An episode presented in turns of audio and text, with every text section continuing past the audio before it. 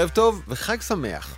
אחת השאלות הכי בוערות היום היא האם צריך אדם כדי ללחוץ על הדק ולהחליט להטיל פצצה או לירות צרור. מערכות בינה מלאכותית כבר היום מזהות אויבים, מזהות טרוריסטים שרוצים לחדור מבעד לגבול או לירות על כוחותינו, ומסוגלות לכוון אליהן קנים ולירות.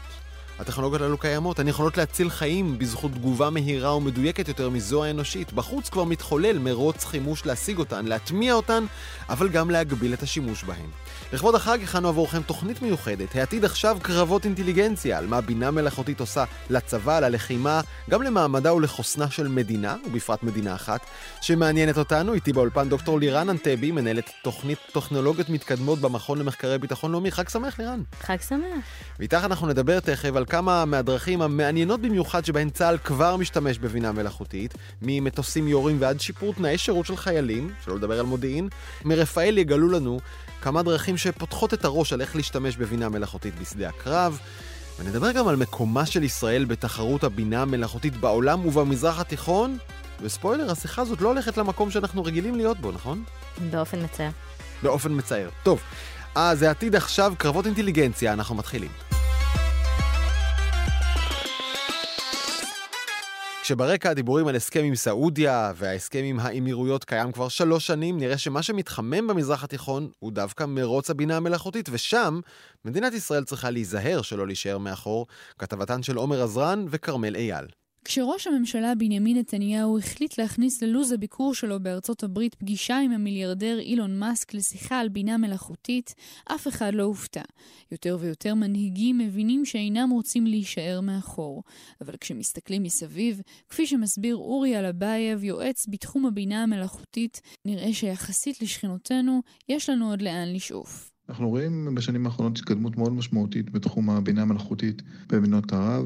אנחנו רואים מדינות כמו סעודיה או איחוד האמירויות שבונות מחשבי על מאוד חזקים, פותחות אוניברסיטאות יהודיות רק לבינה מלאכותית. בדוח האחרון של Global איי איי Index, שבעצם משווה בין מדינות שונות בתחום הבינה המלאכותית, מדינת ישראל קיבלת הציון הנמוך ביותר בכל מה שקשור ל-government strategy, כלומר, אסטרטגיה ממשלתית. לעומתם, סעודיה או מדינות אחרות באזור קיבלו ציונים מאוד גבוהים. אחד הכלים החשובים בבינה המלאכותית הוא מחשב על.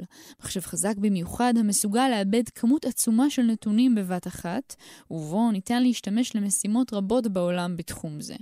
סעודיה, איחוד האמירויות ואפילו איראן כבר הכריזו על בניית מחשבי על חדשים, אבל מה עם ישראל? כאן מעדיפים להשקיע במיזמים אחרים.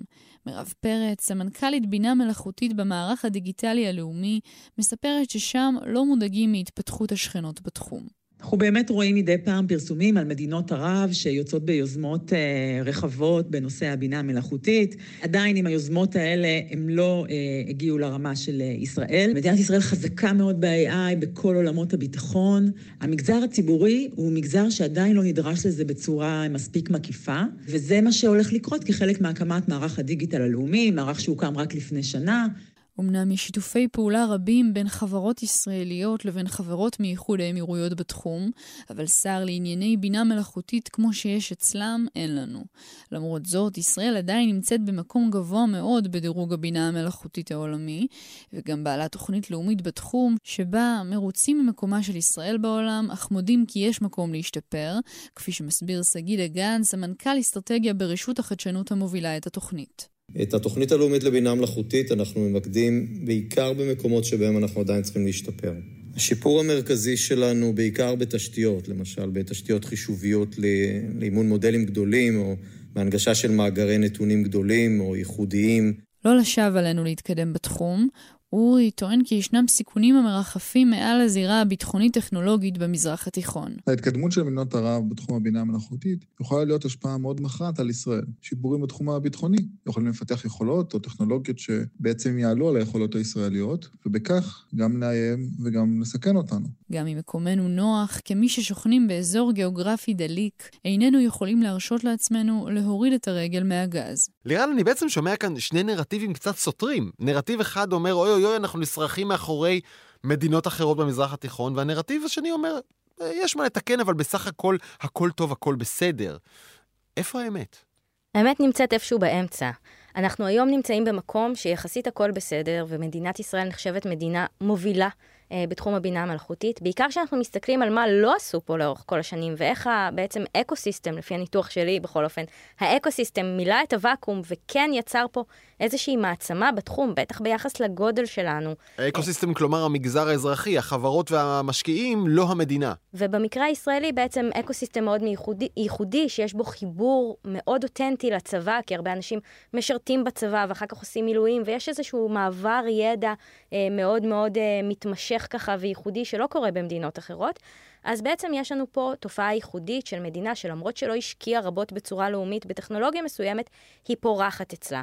ואנחנו באחד הדירוגים האחרונים ביותר נמצאים במקום השביעי המכובד למדינה כל כך קטנה, ובטח מבחינת השימוש והחיכוך שלנו עם הטכנולוגיה בתחום הביטחוני, אנחנו מהמובילים בעולם. אבל כשמסתכלים על ההבנה של מדינות אחרות, מה הטכנולוגיה הזאת שווה ומה היא יכולה לעשות עבורן, ואיך הן מתחילות להשקיע בה, פה נוצר שינוי מאוד מאוד דרמטי, וזה כאילו שאנשים יצאו למרוץ מאה מטר באולימפיאדה, ואנחנו ככה יושבים על הכיסא האחורים, כבר נקום.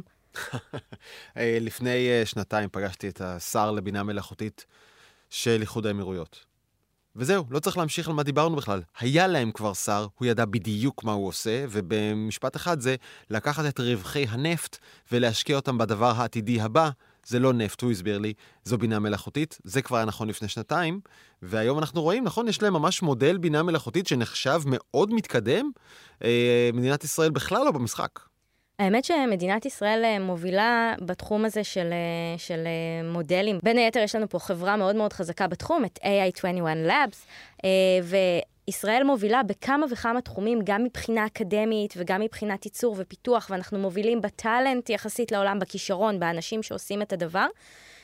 יש לנו פיגור מסוים בתשתיות שאנחנו מנסים להדביק אותו, כמו שדיברו עליו קודם, אבל בסופו של דבר, שוב, יש מדינות שלקחו את הנושא הזה, שמו אותו ראשון בסדר העדיפויות שלהם, ועכשיו הדבר הזה מנגן כמו תזמורת, היא מנצח, וזה מנגן ביחד. היום הגופים שקיימים ושבאמת עושים עבודה מופלאה, בטח ביחס למשאבים שיש להם, אין להם יכולת אכיפה, כפייה, או עבודה ממש סדורה ומשותפת עם הגופים האחרים, והדבר הזה מתנהל יחסית באופן וולונטרי, בין היתר, בין גופים שונים, שעושים, שוב, דברים נהדרים ביחד, אבל לא באותה עוצמה שבה מדינות שהקימו בהן מנהלת, ויש אולי אפילו שר, כמו שהזכרת, מסוגלות לעשות, שלא לדבר על מחסור תקציבי מאוד מאוד משמעותי, גם בהטמעה של טכנולוגיות פנימה לשירות האזרח וכל מיני דברים שהיינו רוצים לראות פה.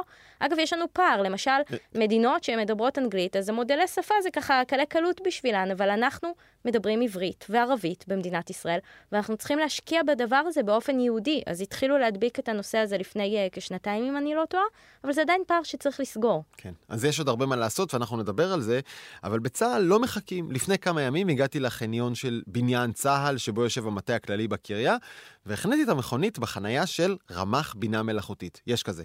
ואז עליתי לפגוש אותו, אלוף משנה אורי, והוא סיפר לי איך צה"ל משתמש בבינה מלאכותית כבר היום באין סוף דרכים ונגזרות מפתיעות, מניהול קרבות וירי, ועד ענייני מנהלה וזכויות חיילים, וזו רק התחלה. הנה השיחה איתו. אלוף משנה אורי, ראש מחלקת מידע ובינה מלאכותית, תודה שנתת לנו את הזמן שלך. שמח להיות כאן. בואו נתחיל ממש מהשטח. דוגמה לאיך בינה מלאכותית מועילה כבר היום לצבא הגנה לישראל. אז נתחיל מדוגמה מעולמות האש. שווה בנפשך שאנחנו עכשיו בלחימה כוללת. כמויות מאוד מאוד גדולות של מטרות, שבעצם מטרות אויב שצה"ל צריך לתקוף. כמויות גדולות של מטוסים, על גבי המטוסים צריכים לזווד חימושים. ובעצם יש לנו בעיה מורכבת, איך אני עושה מין שידוך כזה, כן, בין כל החימושים, המטוסים, סבבי הטיסות, המטרות, כדי לפגוע בהם בזמן. זאת בעיה שלאנשי התכנון הכי טובים לוקח שעות על שעות לפתור אותה, בסוף להגיד, רגע, הטייס הזה עם החימוש הזה, בזמן הזה, מטרות האלה, צא.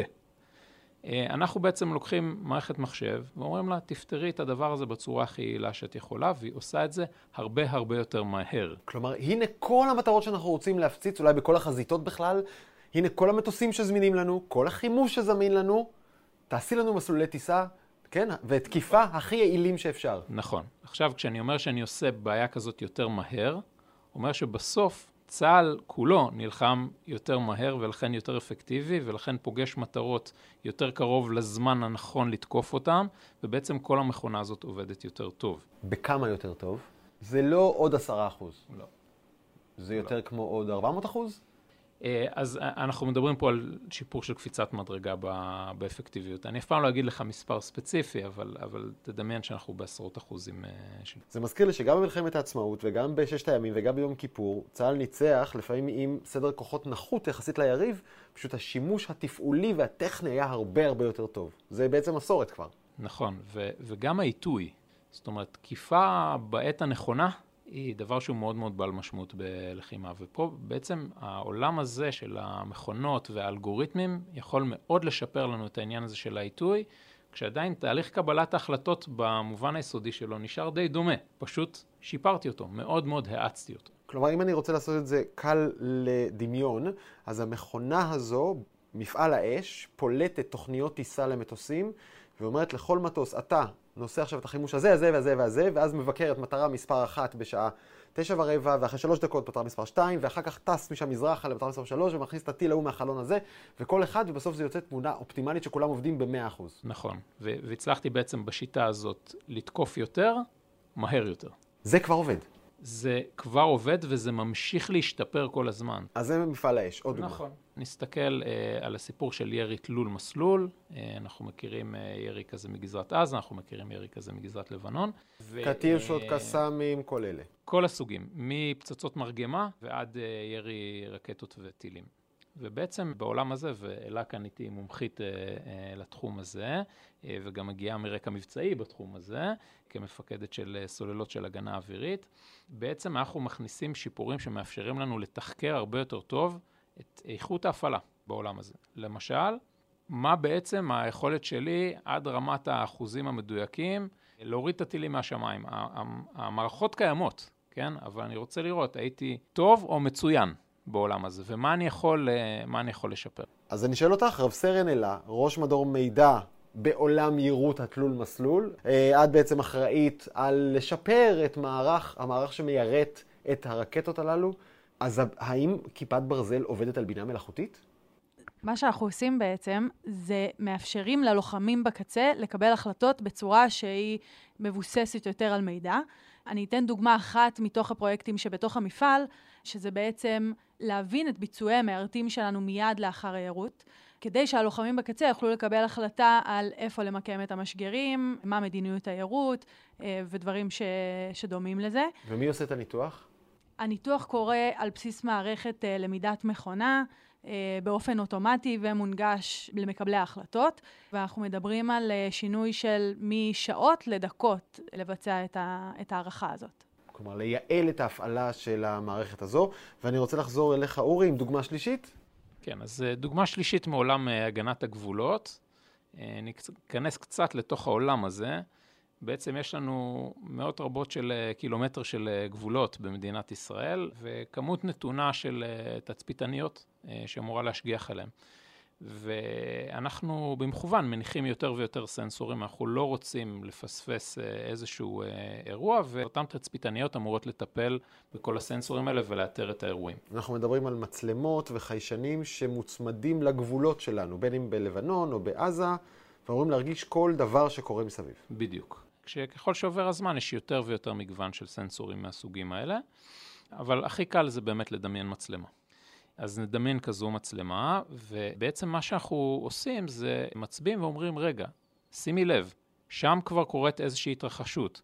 אנחנו מבינים האם זאת הייתה חיה, או שזה אדם, או שזה סתם רעש, ולהפנות את תשומת הלב בעצם של, של אותו אדם שאחראי על העניין הזה, כמה שיותר מהר להסתכל לכיוון הנכון.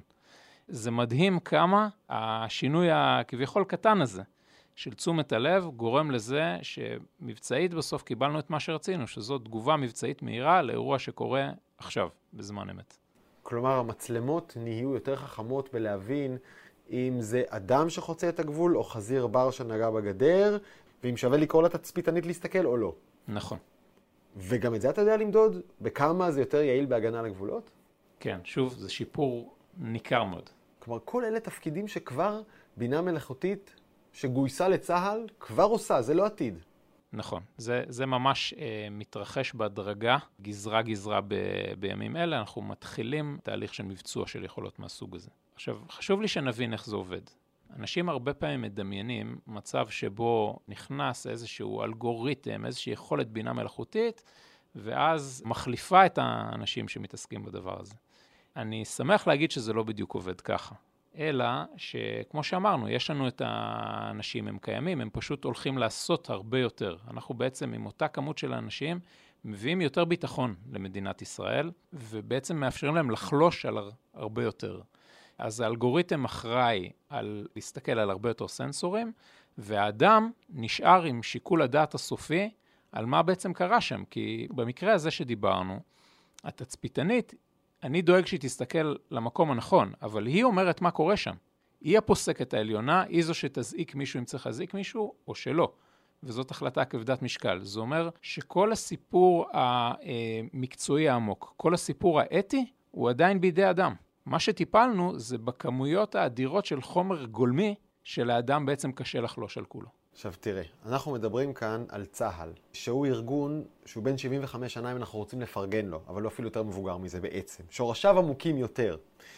לשנות ארגון בסדר גודל כמו צה"ל, ועם מסורת כזו, ועם כל כך הרבה אגפים וזרועות ותרבויות בפנים, זה קשה מאוד.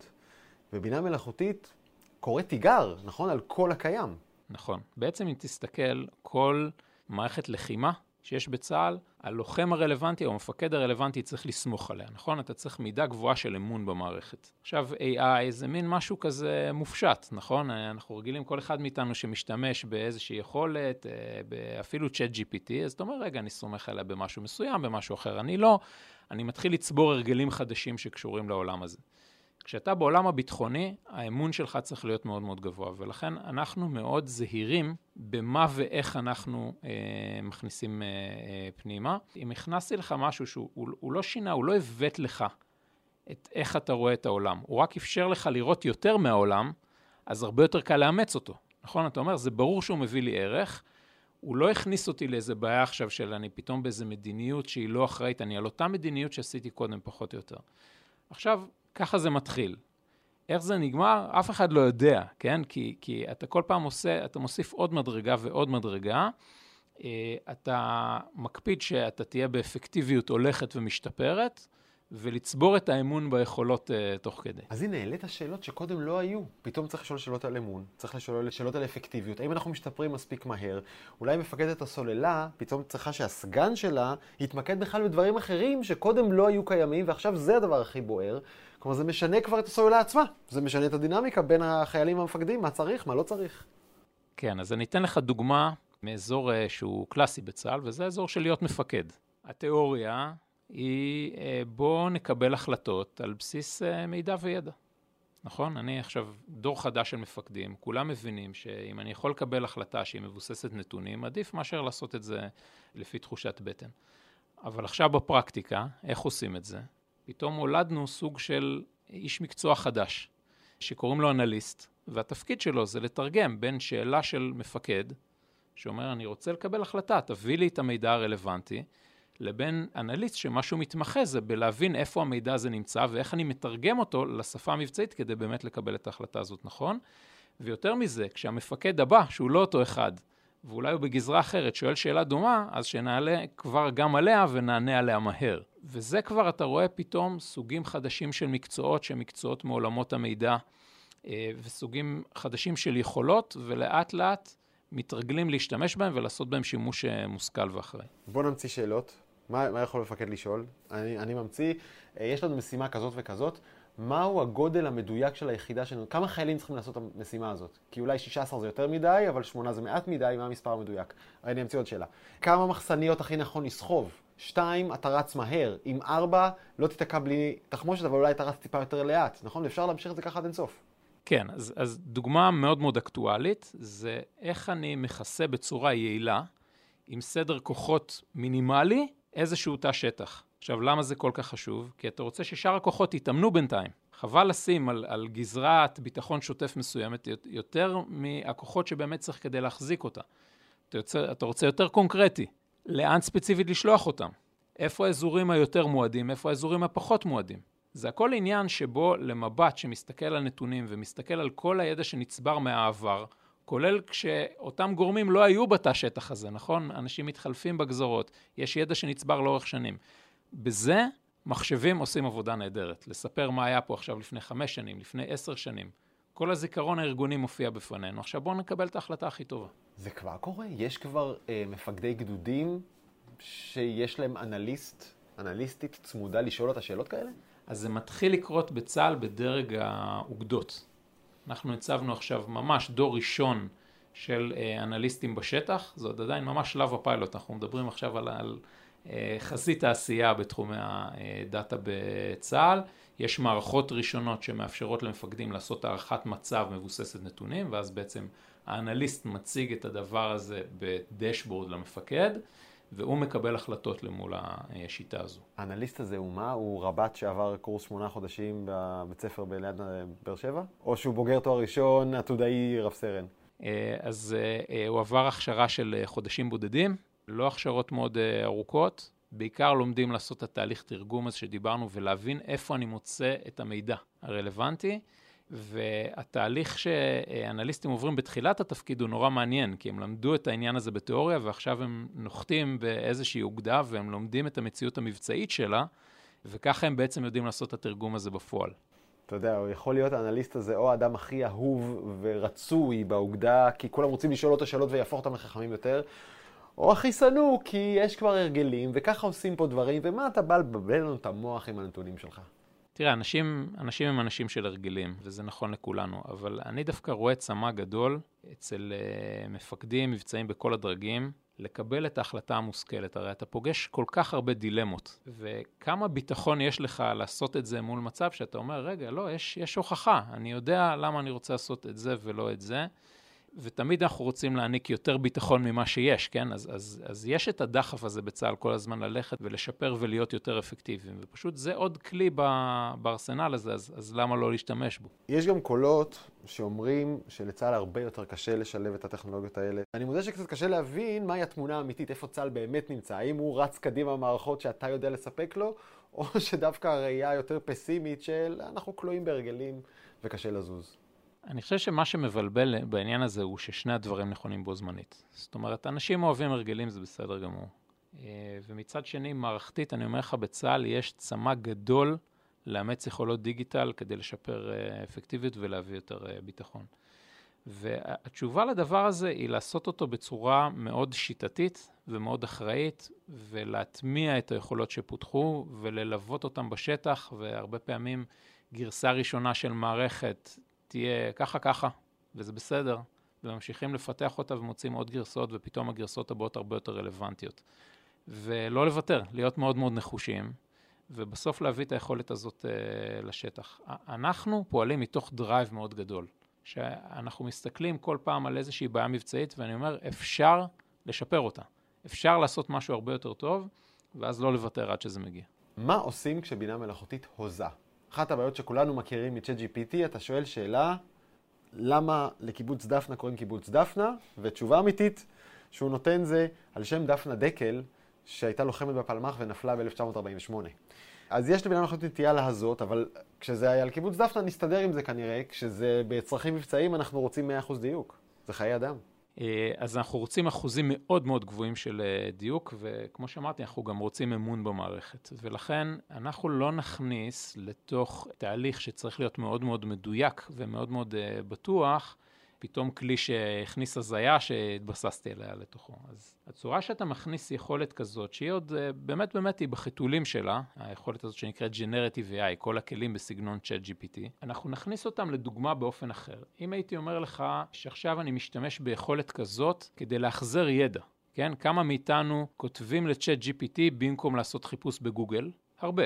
הרבה פעמים אתה מקבל תשובה שהיא רלוונטית. אם אני אגיד לך שעכשיו חיפשתי ככה ואת התשובה, אני קורא את המסמך המקורי שעמדתי לקרוא. זאת אומרת, המסמך הוא לגמרי אמין, פשוט זה אפשר לי להגיע אליו. המון סוגים של ידע שהיה עד היום הוא חבוי בארגון, כי כתב אותו מישהו לפני חמש שנים שאני כבר לא מכיר. אז הגעתי למקום הנכון, זו דוגמה אחת. דוגמה שנייה, עוד לא עשינו אותה, אבל סתם אני אגיד לך רגע לחשוב עליה, זה אם אני אשתמש בקליק הזה שיש לו נטייה להזיות, אני רוצה דווקא איפך מסתברה, אני רוצה דעה אחרת. אז זה דווקא יכול להיות נהדר, הוא פתאום יאתגר אותי בצורה שאני לא הייתי מאתגר את עצמי. אז זה רגע צורה לחשוב על הדבר הזה, שלפעמים הזיה היא בכלל פיצ'ר. היא תכונה, היא יתרון. כן, כלומר, כן. אנחנו בדיון מודיעיני ופה כולם תמימי דעים שהולך לקרות כך וכך, מספר לי סיפור אחר לגמרי, מה אם אני, על מה אני לא חושב? אני שומע שחיל האוויר האמריקאי עושה עכשיו ניסויים עם אב טיפוס של כלי טייס בלתי מאויש, תוקף, אוטונומי, שבינה מלאכותית מחליטה מה יתקוף ומתי. ובהנחה שהיכולות האלה תהיינה היום, מחר, בעוד שנתיים, בעוד ארבע, איפה אתה חושב צה"ל יהיה בעוד עשר שנים עם כמה בינה מלאכותית שרק אתה מוכן להכניס אליו?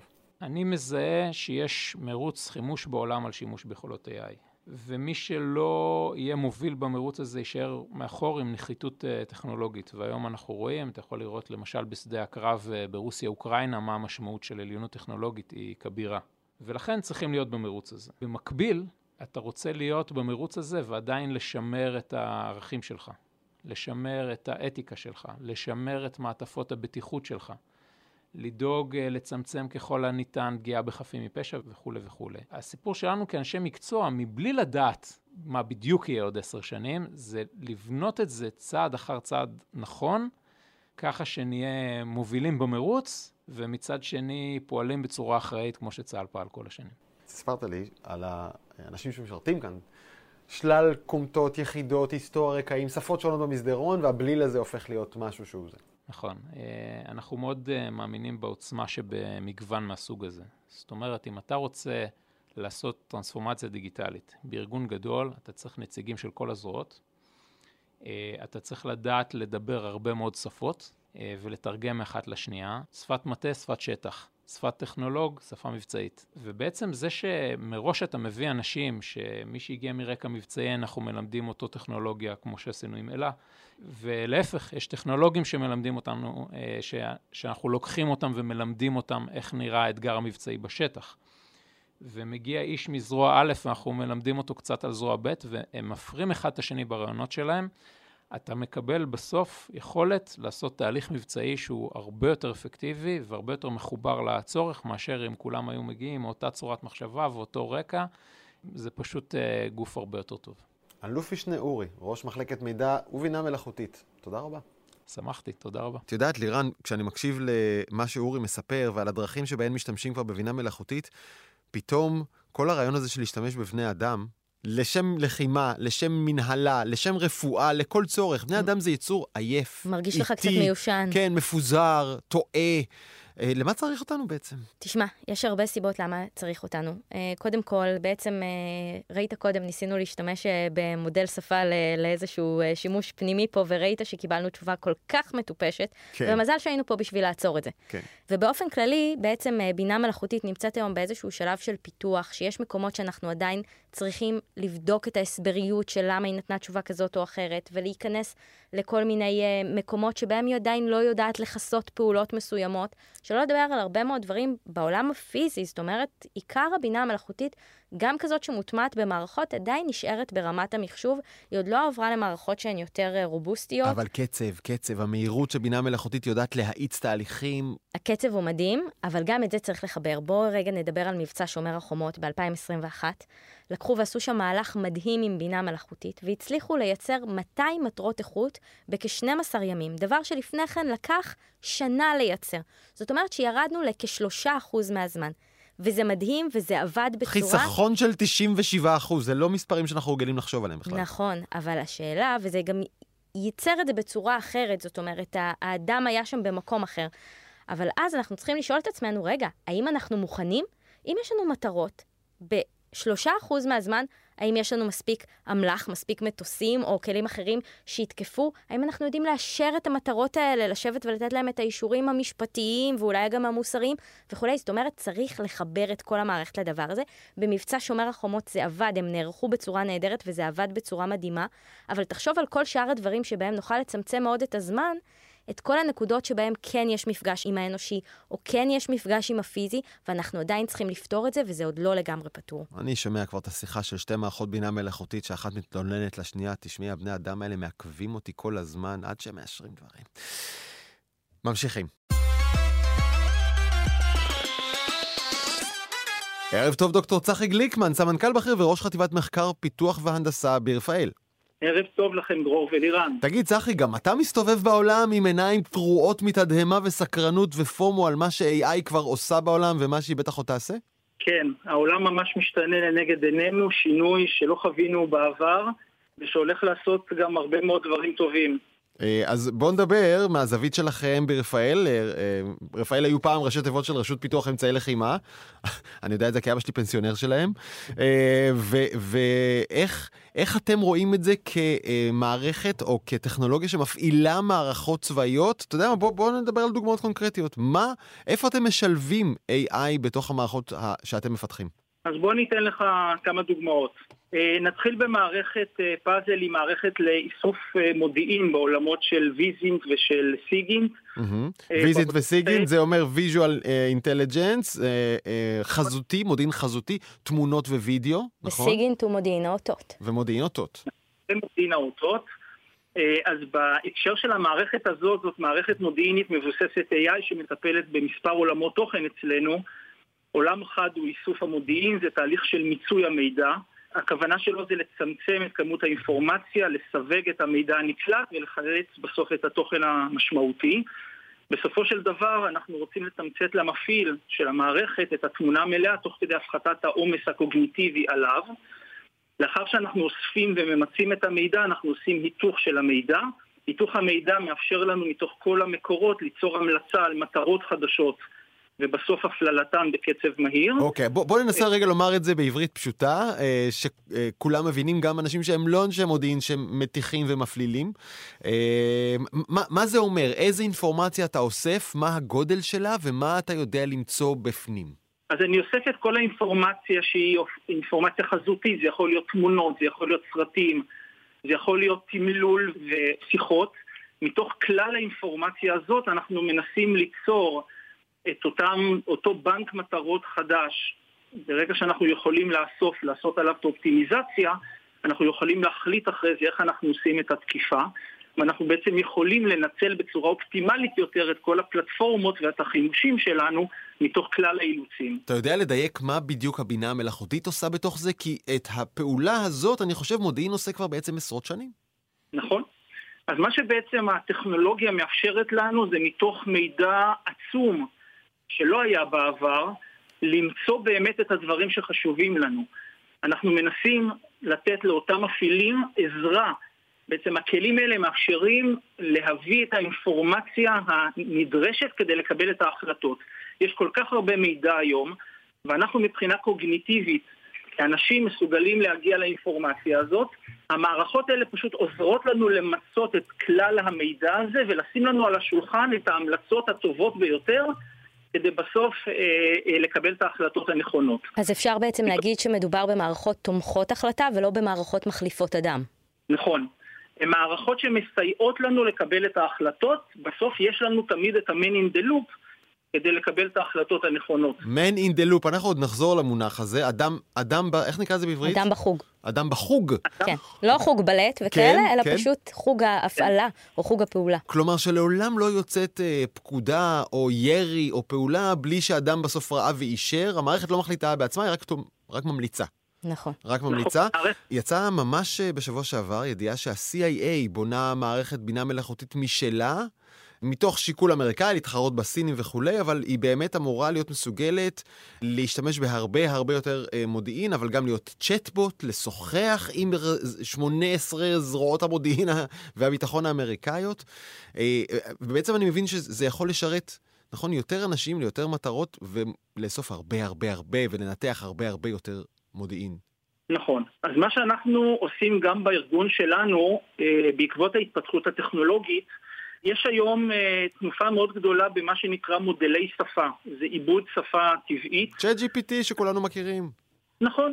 אנחנו בעצם במילה אחת רוצים לגרום למחשבים להבין דברים מתוך הכתוב או הנאמר בשפות האנושיות.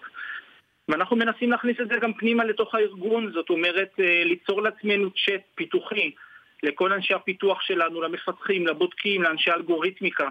כדי לסייע אה, מתוך כל הדברים שאנחנו מפתחים בתוך החברה, כדי לכתוב קוד בצורה יעילה, כדי לתעד את הקודים, צ'אטים פרויקטליים. בעצם עשית כאן סוויץ' מדהים, כלומר, מי לדבר על איך מפתחים מערכת עם איי איי, אתה לוקח את זה ומייעל את הארגון שלך. זאת אומרת, זה כבר לא רק מוצר, אלא גם בעצם צורך פנימי שלכם להתקדם קדימה, כדי שלא תוחלפו על ידי חברות שמשתמשות בבינה מלאכותית.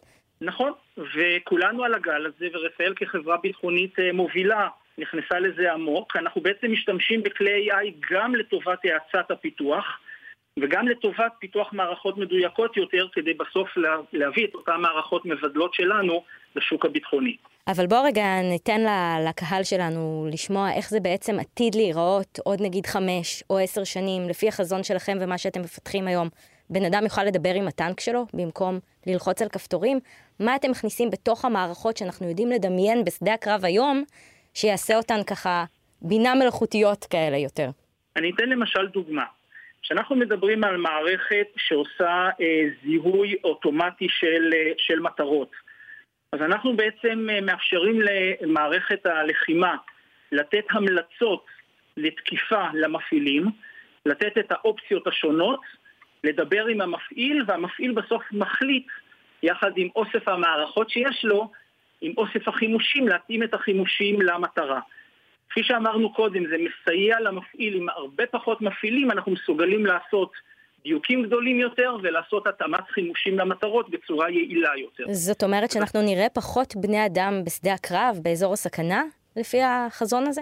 שני דברים. אחד, אנחנו עם פחות אנשים נוכל לעשות, להשיג את אותן מטרות, או שעם אותה כמות אנשים נוכל לעשות הרבה יותר עבודה ביחס למה שעשינו בעבר, בסוף כמובן פחות אנשים על אותם מטרות שאנחנו רוצים להפעיל. תספר לי על אייסברייקר, מה זה? אז אייסברייקר זה טיל אוויר שטח עם מנוע סילוני, שבתוכו שילמנו יכולות של איי טי אר, שזה ה-Automatic Target Recognition. אנחנו בעצם משאירים את הפיקוח האנושי, אבל המערכת בעצם ממליצה ותומכת את ההחלטה. אנחנו בעזרת היכולות האלה מצליחים להשיג את ההתאמות. אנחנו נותנים לו יכולות שלא היו לנו בעבר. אנחנו מסוגלים לעקוב אחרי מטרות, אנחנו מסוגלים מתוך בנק כזה או אחר לזהות ולעשות את הדברים בצורה מדויקת יותר ויעילה יותר.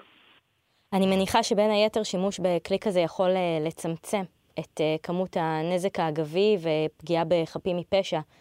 במקרים של פעולה, בעצם יש יכולת לבצע פעולה מדויקת יותר, מאשר אם רק אדם היה בחוג והוא מושפע מכל מיני גורמים אחרים. איך אתם בעצם פועלים בתחום הזה? אתם, יש לכם מטרות ויעדים גם בתחום הזה? כמובן, וכל מה שאמרת מדויק. אז רגע, אני אשאל את שאלת פרקליטו של השטן. לו היינו מוציאים את האדם מהלופ, לא צריך בן אדם, רק בינה מלאכותית תחליט מהי המטרה, איך תוקפים אותה ו- ומתי צריך להשמיד אותה, יכול להיות שהיינו מקבלים שדה קרב הרבה יותר יעיל וקטלני? מצד אחד כן, עדיין מה שאנחנו צריכים זה את המן אין דה לופ, כדי באמת להסביר גם ללקוחות וגם לעצמנו את המערכות ואת הטכנולוגיה. היות ומדובר על טכנולוגיה שהיא יחסית חדשה, יש מושג שנקרא סאי, זה Explainable איי איי, איך אנחנו מסבירים לעצמנו, איך המערכת מקבלת החלטות, איך אנחנו מקבלים ביטחון בהחלטה של, ה, של המערכת, ולכן אנחנו משאירים את ה-Man in the Loop, בטח בשנים הקרובות, כדי באמת אה, אה, גם להסביר ללקוחות איך הדברים עובדים, איך אנחנו מקבלים את ההחלטות, ובסוף להתערב כשצריך. והמערכות האלה שדיברנו עליהן הן עתידיות, מתישהו בשנים הקרובות, או שזה כבר על המדף יבוא הלקוח ויקנה? אז אנחנו נמצאים עמוק, בחלק מהדברים אנחנו כבר נמצאים בתוך המערכות, פרסמנו חלק מהמערכות האלה, ואנחנו אה, כמובילים בעולם הביטחוני, הכנסנו את זה לאסטרטגיה הרפאלית, ואנחנו עמוק בתוך הפיתוח סביב הסביבה של מערכת ה-איי איי. זאת אומרת, השילוב של איי איי בתוך המערכות של רפאל. דוקטור צחי גליקמן, ראש חטיבת מחקר, פיתוח והנדסה ברפאל, על שילוב בינה מלאכותית גם במערכות מודיעין, במערכות קטלניות, וגם בתוך רפאל עצמה. תודה רבה על השיחה הזאת. תודה רבה לכם, ובהזדמנות הזאת חג שמח ומועדים לשמחה. חג שמח. לירן, אני חייב להמשיך את הרגע את השיחה הזאת, ולהיות עוד טיפה אה, אה, פרקליטו של השטן. שוב, אם אנחנו רוצים אה, להיות הכי קטלניים בשדה הקרב, אז אם אנחנו נוציא את האדם, או האם יש רמה שבה הבינה מלאכותית תהיה כל כך חזקה ומדויקת, שנוכל להגיד, עדיף לנו בלי בן אדם, היא יודעת בדיוק את מי צריך להשמיד ואיך ומתי. וזה סוגר לנו פינה שלמה של מלחמות. אז קודם כל, לדעתי מבחינה טכנולוגית, בהרבה מקרים אנחנו עדיין לא שם. אנחנו עדיין זקוקים למעורבות האנושית, והרבה מערכות גם נבנות מתוך התפיסה הזאת, שיש אדם בחוג, ונותנות איזשהו ערך נוסף. שאדם הוא זה שלוחץ בסוף על ההדק. מאשר, מאשר את הפעולה, אוקיי? השאלה אם זה באמת שיקול אה, ענייני אה, פרקטי, או הרגל מפעם, או פחד לשחרר שליטה. אז, אז בוא נסתכל או עניין על מוסרי זה, בכלל. בוא נסתכל על זה רגע. המערכת הממוחשבת, הבינה המלאכותית, מביאה מהירות מאוד גדולה, יכולת אה, להתמודד עם כמויות ביג דאטה, אה, דברים שאדם לא היה מסוגל לעשות, ולייצר איזשהו ערך. אדם מביא ערך אחר, אבל גם יש לו חסרונות. הוא איטי יותר, הוא מושפע מכל מיני דברים שהמחשוב לא מושפע מהם. ובעצם ביחד הם יכולים להביא איזשהו ערך משותף מצוין. כשאנחנו מדברים על מלחמות, יש צד שני. והשאלה מה קורה בצד השני. כי אם אנחנו רגילים לקצב מסוים, שאותה מכתיב השילוב הזה בין אדם ומכונה, זה אחלה. אבל אם הצד השני הוציא את האדם, והקצב שלו הוא הרבה הרבה יותר גדול, האם מלכתחילה נכנעתי? האם מלכתחילה ויתרתי? ופה נכנס בעצם כל הנושא של מה שקורה בזירה הבינלאומית, ודיונים מאוד מאוד ארוכים שמתקיימים מאז אלפיים ושלוש עשרה באום בנושא הזה, וגם מה שאנחנו רואים בשטח, כי בעצם מאז שהתחילו הדיונים באום, אנחנו כבר רואים את זה בשטח. אנחנו רואים כל מיני מערכות שפועלות במקומות שונים, אפילו מערכות שמוגדרות ככאלה שלא מופעלות על ידי אדם, חימושים משוטטים, כאלה שיודעים לזהות ולתקוף מטרה בעיקרון ללא מעורבות יד אדם, ואז יש מי שבוחר להפעיל אותם עם מפעיל אנושי שייתן את האישור הסופי, ויש מי שלא. והעניין הוא שכרגע היום המערכות האלה הן לא, לא חוקיות. אם הן יעמדו בכל הסטנדרטים של הדין הבינלאומי שדורשים צורת פעולה מסוימת, פעולתן יכולה לחשב כלומר, כחוקית. כלומר, אם הדין הבינלאומי הפך להיות תוכנה, והתוכנה שמפעילה את הפצצה מתחשבת ב- בכל ההגבלות הללו, הקריטריונים הללו, זה חוקי? אז נכון, אז פה זה המשפט. אבל בשדה הקרב לא פועל רק משפט, פועל גם מוסר. את כחוקרת, היית אומרת, אסור אף פעם, בשום אופן, שאדם אחר יהרג ללא שאדם אחר החליט על זה?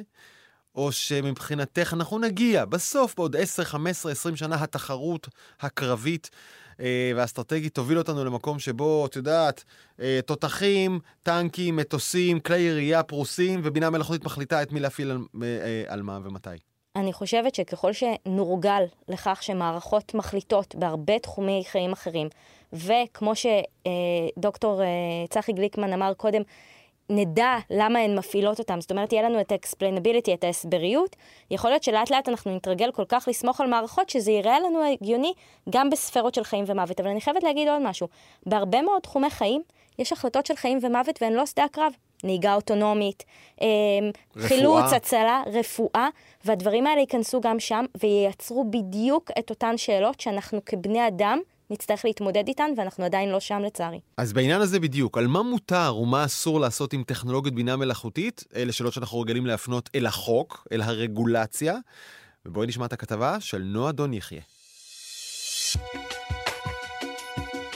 טיל מערכת מיגון או רחפן. בכל פעם שרוצים למכור במדינה אחרת מוצר כחול לבן, שיש לו שימוש ביטחוני, צריך לקבל אישור ממשרד הביטחון. יש להם רשימות מסודרות בהן מצוין באופן מדויק מי צריך לקבל אישור, בתהליך סדור ולעיתים ממושך למען המטרה המיוחלת. לעומת זאת, בכל הקשור להסדרה בעולם הייצוא, תחום הבינה המלאכותית הפורח בעולם נותר מאחור. כיום אין מי שמפקח על מחירת טכנולוגיות שמבוססות על בינה מלאכותית למדינות וגופים בעולם, משום שזה תחום שלא נמצא ברשימות.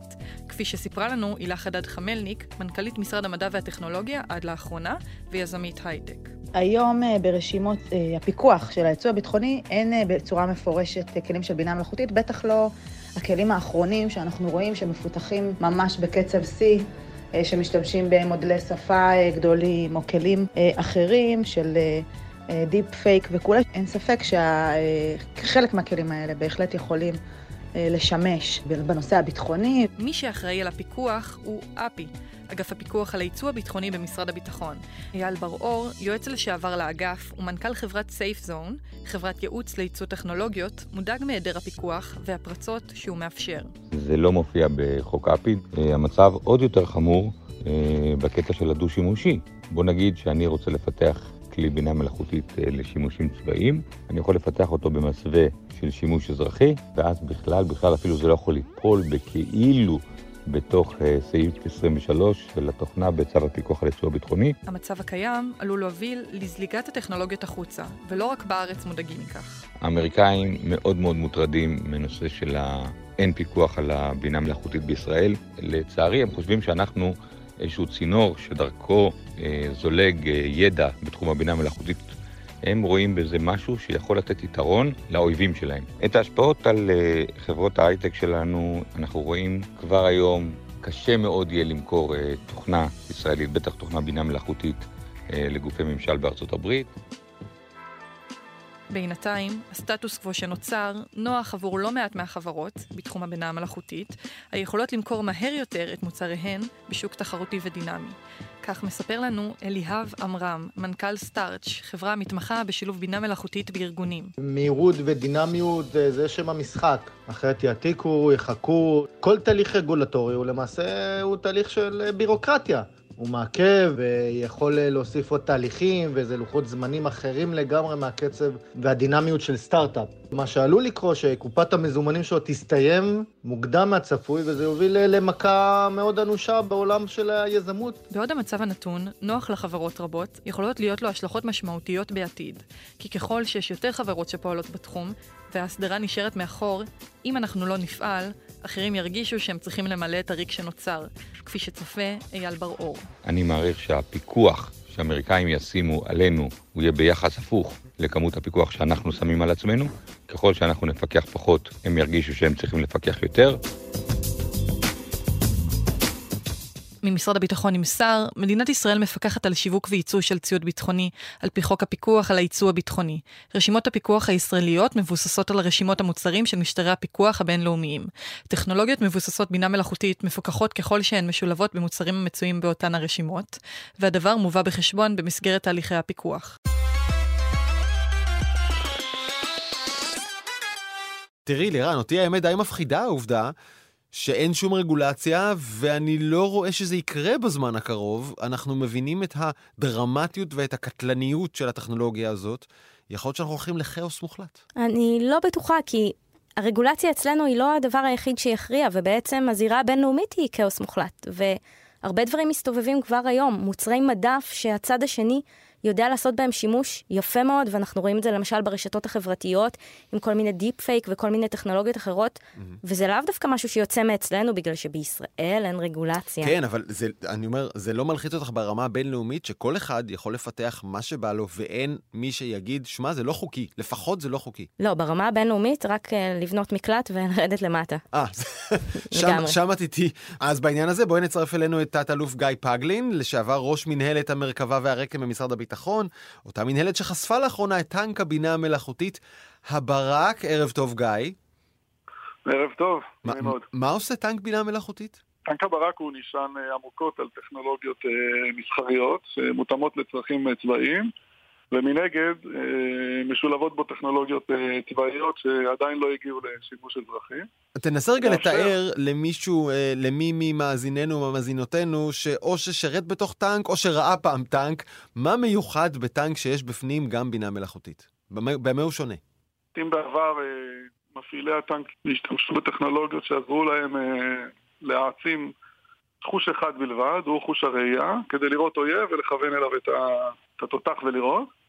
כיום זה לא המצב. לטנק יש אה, לא מעט סנסורים, הוא מהווה למעשה מוח עם הרבה חושים, והוא מעטף את כל החושים יחד. וזה בדיוק מה שעושה טנק הברק. מהזווית של האנשים אה, שיושבים בתוך הטנק, אני מנסה לדמיין, אה, המפקד או התותחן, מה, מקבל רשימת מטרות וכל מה שהוא עושה זה אוקיי, אוקיי, אוקיי, שגר, שגר, שגר, והטנק כבר לבד גם מביא את הרשימה וגם משמיט את, את המטרות? הטנק מייצר מודיעין ומאפשר בעצם למפעיל שלו לקבל החלטות, הרבה יותר החלטות רלוונטיות בזמן קצר יותר, ומגדיל את האפקטיביות בסדרי גודל.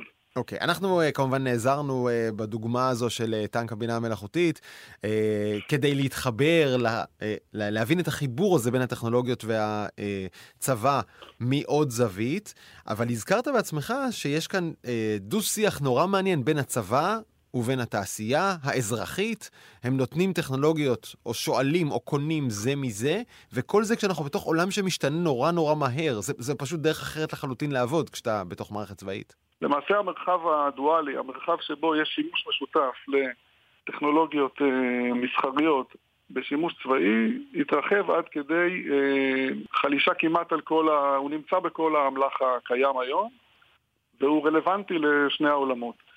כמעט כל הטכנולוגיות, השימושים, הקבוצות הטכנולוגיות, מעיבוד תמונה, תקשורת אופטית, מצלמות לוויינות, ניווט אינרציאלי, רובוטיקה וכך הלאה, עברו את המהפך הזה משימושים צבאיים מובהקים לשימושים שהם אזרחיים וצבאיים, מה שאנחנו קוראים היום המרחב הדואלי. בעצם אחד האתגרים, מלבד הרכישה, זה ההטמעה של המערכות האלה.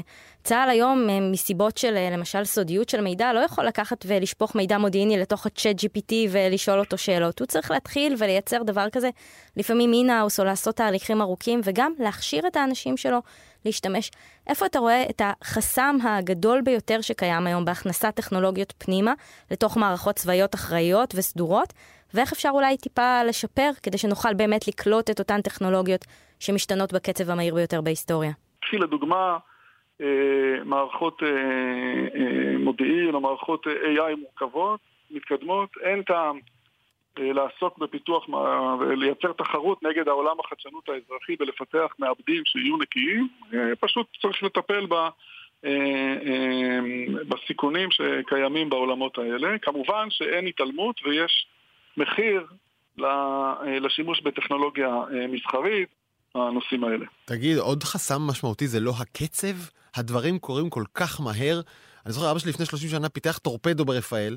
שנים של תכנונים וניסויים, והיום, עד שגמרת לפתח, כבר יש לזה נשק נגד, אופ, זה לא רלוונטי, מהר רוץ לגרסה, בסטארט-אפים בתוך כמה שבועות, חודשיים, שלושה מוציאים גרסאות. שלא לדבר על זה שלמשל יש machine learning בתוך מערכות, ואתה יצרת מערכת מסוימת, אבל עכשיו היא מתפתחת, היא לומדת. אתה רואה את התעשייה הצבאית, עובד בקצב של תעשייה אזרחית, מפתחים נשק, עד הקיץ כבר גרסה חדשה, בסתיו גרסה אחרת, ובחורף נפרוס משהו חדש? החדשנות במדינת ישראל היא חדשנות שונה מהחדשנות במדינות אחרות.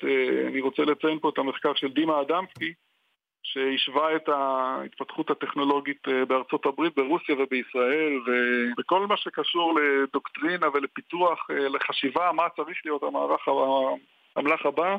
הרוסים הם מצוינים, אחרי זה האמריקאים והישראל, והישראלים הם בסוף. אבל בכל מה שקשור לצבירת ניסיון קרבי, וזה היתרון הגדול של מערכת החדשנות הביטחונית בישראל, שכל המלאך מגיע לשטח מיד, ומשתדרג מיד. ישראל היא מספר אחד, אנחנו המאלתרים מספר אחד, אנחנו מנחסים את הטכנולוגיה האמריקאית או שהומצאה בישראל בצורה המהירה ביותר, משתכללים אותה, ולכן אנחנו תמיד בחוד החנית, והמלאך הישראלי הוא המתקדם ביותר בסוף, בעולם. בסוף, בסוף, בסוף, ש... עם כל הכבוד לטכנולוגיה, התרבות מנצחת, וכאן יש לנו את החיסרון, אבל גם היתרון של היכולת לאלתר. תת-אלוף גיא פגלין, על המחקר מרוץ החידוש, על המרחב הכפול של טכנולוגיות, גם באזרחות וגם בצבא. תודה רבה. תודה רבה לכם. לירן, בואי נדבר רגע על הסיטואציה, או על המקרה מבחן הכל כך מיוחד של אוקראינה מול רוסיה. אוקראינה מרכיבה כלי נשק ממוצרי מדף וסלוטייפ, בגדול. לא לגמרי. בין היתר מוצרי המדף האלה נסמכים על חברות אמריקאיות ענקיות כמו פלנטיר, אבל כשאנחנו מסתכלים על כלל המלחמה באוקראינה, בעצם האוקראינים מובילים על הרוסים מבחינה תרבותית, בכך שהם מצליחים להטמיע טכנולוגיות חדשות במהירות מאוד מאוד גדולה. הם אפילו יצרו תפקיד בתוך הכוחות הלוחמים, לוחם טכנולוגי שיודע להעביר דרישות רלוונטיות ואז להטמיע אותן בזמן אמת. תחת אש זה דבר מאוד לא פשוט, ואנחנו רואים אותם עושים עם בינה מלאכותית אה, מסחרית, דברים שמדינות מאוד מאוד מתקדמות עושות, כמו למשל לקחת מידע ממקורות שונים, להתיך אותו ולתקוף אה, כוחות רוסים בזמן אמת או קרוב לזמן אמת, באופן מאוד אפקטיבי, וזה מטריד. זה מטריד כשאני מסתכלת על מה קורה שם עם מוצרים שהם לא של התעשיות הביטחוניות הגדולות, שמאוד מוגבל מי שיכול להשתמש בהם, ואני שואלת את עצמי מה עתיד לקרות פה מהצד השני שלנו, כלומר, הלא מדינתי. כלומר, את אומרת, ההשראה הזאת היא לא רק לצה"ל, היא אפילו יותר ליריבים של צה"ל, הם אלה שאין להם גישה לטכנולוגיות צבאיות בדרג גבוה, והם יחפשו את האלתורים מהסגנון האוקראיני. נכון, אז הם לא יוכלו להגיע לאותן מערכות מאוד מתקדמות של חברות אמריקאיות שמקצות לאוקראינים, אבל אז אני שואל את עצמי, מה הם יכולים כן למצוא על המדף העולמי, או מה רכיבים שנמצאים על המדף העולמי יכולים לאפשר להם לאלתר, ויש שם מוחות ואנשים שלמדו באוניברסיטאות ובכל מיני מקומות, וגם היום הרבה ידע שאתה יכול למצוא באינטרנט. כלומר, זאת אומרת, לפני שנפגוש את הציוד, את החשיבה האוקראינית עם חותמת צדיק, אנחנו נפגוש אותה מופנית כנגדנו על ידי יריבים בגבולות. עכשיו, לירן, אני רוצה להזמין אדם צעיר, שזה מקרוב הגיע אה, לתחום, אה, ואני מתכוון לאלוף במילואים, פרופסור יצחק בן ישראל, ראש המרכז למחקר סייבר בינתחומי על שם בלבטניק, יושב ראש סדנת יובל נאמן למדע טכנולוגיה וביטחון באוניברסיטת תל אביב. איציק, שלום. שלום. אה, אני רוצה להביא אליך את השאלה שמלווה אותנו, אני חושב, מתחילת המשדר הזה, והיא... איפה אנחנו באמת נמצאים? כי מצד אחד שמענו אילו דברים נהדרים אפשר לעשות, וישראל כבר עושה בהיבטים צבאיים גם בצה"ל וגם בתעשייה הביטחונית. ומצד שני אנחנו שומעים על החיסרון או על הפיגור שבו מדינת ישראל נמצאת מבחינה אסטרטגית ובבינה מלאכותית. איך אתה רואה את זה? איפה אנחנו באמת? שני הצדדים פחות או יותר נכונים.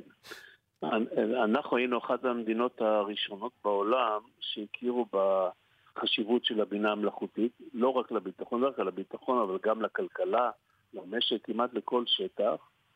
ולכן גם ראש הממשלה בזמנו, נתניהו, ב-אלפיים, ביוני שמונה עשרה, מינה ועדה לאומית שתגיש תוכנית לממשלה איך אנחנו הופכים את ישראל לאחת מ... מחמשת המדינות המובילות בעולם בתחום הזה. כן, אני אקצר, אתה עמדת בראש הוועדה והגשת מסקנות אחרי שנתיים, וזה הצליח? לא.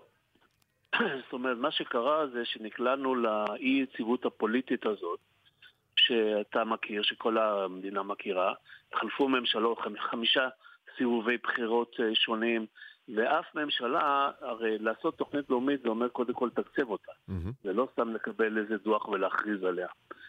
ואף ממשלה מאז ועד היום לא תקצבה את התוכנית. בגלל, לא בגלל שהבינה מלאכותית הוא נושא שנוי במחלוקת, אלא בגלל אי היציבות הפוליטית הכללית המוכרת לכולנו. ובין... כתוצאה מהדבר הזה נוצר פיגור. חוץ מאשר באותן, באותם איים, נקרא לזה ככה, שהם לא צריכים תקציב מיוחד מהממשלה, כי, כי בשנים שבהם אין תקציב, אתה יודע, הם קלים את התקציב של שנה שעברה. אבל יש כמה יוצאים מן הכלל שהם מקבלים את התקציב, והם לבדם יכולים להעביר שם משורה לשורה. אחד מהם זה צה"ל, מערכת הביטחון. ולכן, במערכת הביטחון, למרות שבסך הכל במדינה התחיל להיווצר פיגור, ואנחנו היום לצערי לא במצב שבו היינו לפני חמש שנים, במערכת הביטחון היא אחד מהאיים האלה שבהם הנושא כן התפתח. לכן שני הדברים שאתה אמרת, שניהם נכונים. לפני שבועיים היו ממש דיווחים סביב פגישתו של ראש הממשלה עם אילון מאסק, היו ממש דיווחים שאוטוטו הוא מכריז על הקמת, נכון, מנהלת בינה מלאכותית לאומית. ממש ראיתי את הכותרת הזאת כבר... שתשכפל את המודל של הסייבר, של הסייבר שהצליח. אז הכותרת הזאת כבר פורסמה, וזהו, לא ראיתי עוד... לא קרה. זה לא קרה. למה בעצם? מישהו מכם יודע? אתה זוכר את הכותרת מלפני שבועיים, והייתה כותרת כזאת גם לפני, והתחיל, הכותרות התחילו בערך במאי, שסם אלטמן, המייסד של החברה שעושה את צ'אט ג'י פי טי, היה בארץ. והחצי שנה הזאת, היא, היא, אנחנו במקום, רק מדברים. שמענו פה אנשים ממערך הדיגיטל וגם מהרשות לחדשנות שאומרים שסך הכל המצב טוב, צריך להשקיע בתשתיות איפה שחסר, אבל בסופו של דבר חסר מישהו שמנצח על התזמורת כולה וחסר מישהו שמנהל את התמונה הכוללת, ובכל זאת בתוך העין הזה איציק אולי איזושהי נימה אופטימית, איך כן מקדמים אותנו קדימה? יש דוח של ארבע מאות עמודים שעשו אותו שלוש מאות האנשים המובילים בארץ בבינה מלאכותית בכל, מכל המגזרים, גם אקדמיה, גם תעשייה, גם ממשלה, גם צבא, מכל המגזרים, ארבעה עשר פרקים, כל פרק זה היבט אחר, וששואלים איך, זה בבקשה, קחו את התוכנית הזאת, תעשו אותה. לא עושים אותה, כי הממשלה, אמרתי, בחמש שנים האחרונות, כבר ולא שנה אחת, לא התפנתה לתקצב אותה. כן, כלומר, אם, גוף... אם אני צריך לסכם את הדרך שבה אתה רואה, את מצבנו זה שאולי כרגע לא, אה, אה, לא קטסטרופה, כי יש גם הישגים, אבל אנחנו זזים לאט בעוד העולם רץ מהר והפער נפתח. אה, ו- ואני רוצה ברשותך לשאול שאלה, שאלה של כופר בעיקר, עבור חלק מהמאזינות או מהמאזינים שאולי עד עכשיו לא לחלוטין הבינו למה אנחנו כל כך מתלהבים מהטכנולוגיה הספציפית הזו. וואלה, ישראל גם לא מובילה בבלוטוס ולא קרה שום דבר. איציק, אם לא נוביל בבינה מלאכותית, למה זו דרמה גדולה? לא רק צבאית, אלא גם כלכלית ואסטרטגית בכלל למעמדה של מדינת ישראל. כל תחום שאתה תגיד לי, יש ל-איי איי בו נגיעה חשובה, ולכן ישראל החליטה, ובצדק, הדרך כלל אנחנו לא יחידים, שזה צריכה להיות הטכנולוגיה המובילה, כן, החליטה באופן עקרוני, רק עכשיו השאלה איך מממשים את זה. כן. הטכנולוגיה המובילה לעשור הקרוב. זה לא כמו... עוד טכנולוגיה באיזה תחום, שאתה אומר, אוקיי, בתחום הזה אנחנו לא יכולים לעשות הכל. כלומר, זוהי טכנולוגיית על, שההשפעה שלה היא נרחבת הרבה מעבר לכל טכנולוגיה אחרת. אני ארצה לסיום לרתום את המומחיות שלך וגם את שלך. תנו עצה לישראלית הממוצעת, לישראלי הממוצע, לו אתה רואה חשבון, עורכת דין, אבא לילדים. מה אתה ממליץ לנו, האזרחים, לעשות באשר לחיינו, לקריירה שלנו ולחינוך של הילדים שלנו, כשאנחנו מסתכלים קדימה? חינוך של הילדים. זה מתחיל שמה, כן? הנכד שלי, כיתה ג', ביקשו ממנו לבחור בבית ספר, ביום הראשון שהוא נכנס לכיתה ג', אם הוא רוצה ללמוד אחרי, הזה, אחרי זמן הלימודים בינה מלאכותית או virtual reality. שמה זה מתחיל. אוניברסיטה כמובן זה כבר סוף התהליך של הכשרת אנשים. חינוך. בישראל יש לה את היתרון העצום שמצד אחד היא מדינה עם תשתית אנושית רחבה לטכנולוגיה, במיוחד כזאת שלא דורש של משאבים גדולים, כל מה שקשור למחשב ו-איי איי הוא מהסוג הזה, ומצד שני היא מספיק קטנה שבה אפשר לעשות תוכנית קוהרנטית שכולם עובדים ביחד לאותו כיוון. ככה נהיינו אחד מהמדינות הובילות בעולם בסייבר. ורק את ההצלחה הזאת צריך ואפשר לשכפל. אלוף במילואים פרופסור יצחק בן ישראל, תודה רבה שהצטרפת אלינו. תודה לכם. דוקטור לירן אנטבי, הגענו לסוף התוכנית שלנו, ובואי לרגע נתנתק מההיבט הצבאי, ונסתכל על בינה מלאכותית. את מסתכלת קדימה, את מסתכלת על מדינת ישראל. את אופטימית? את חושבת שאנחנו הולכים למקום טוב, מעמדנו כמדינת ישראל וכישראלים ישתפר בעידן הבינה מלאכותית, או דווקא להפך? אין לי ברירה לה להיות אופטימית, כי הטכנולוגיה כאן היא מתרחשת, והיא בעלת פוטנציאל כל כך גדול, לשפר את החיים שלנו. אז מה שנשאר לי לעשות זה רק לקוות שהאנשים יבינו את זה, האנשים שזה האחריות שלהם להטמיע את זה בחיים שלנו, לתקצב את זה ולקדם את זה, יבינו את זה, וגם יבינו את הפוטנציאל האדיר שיש פה עדיין בישראל, למרות שחיקת המעמד שלנו ביחס לשנים קודמות, ויקחו את זה קדימה. זה לא רק בביטחון, וגם כשאנחנו משקיעים בביטחון, כמו שראינו, זה זולג למקומות אחרים ויכול להשפיע ברפואה, בתחבורה, בתרבות אפילו, בכלכלה. ולדבר הזה יש משמעות ענקית לכלכלה הישראלית ולחיים שלנו פה.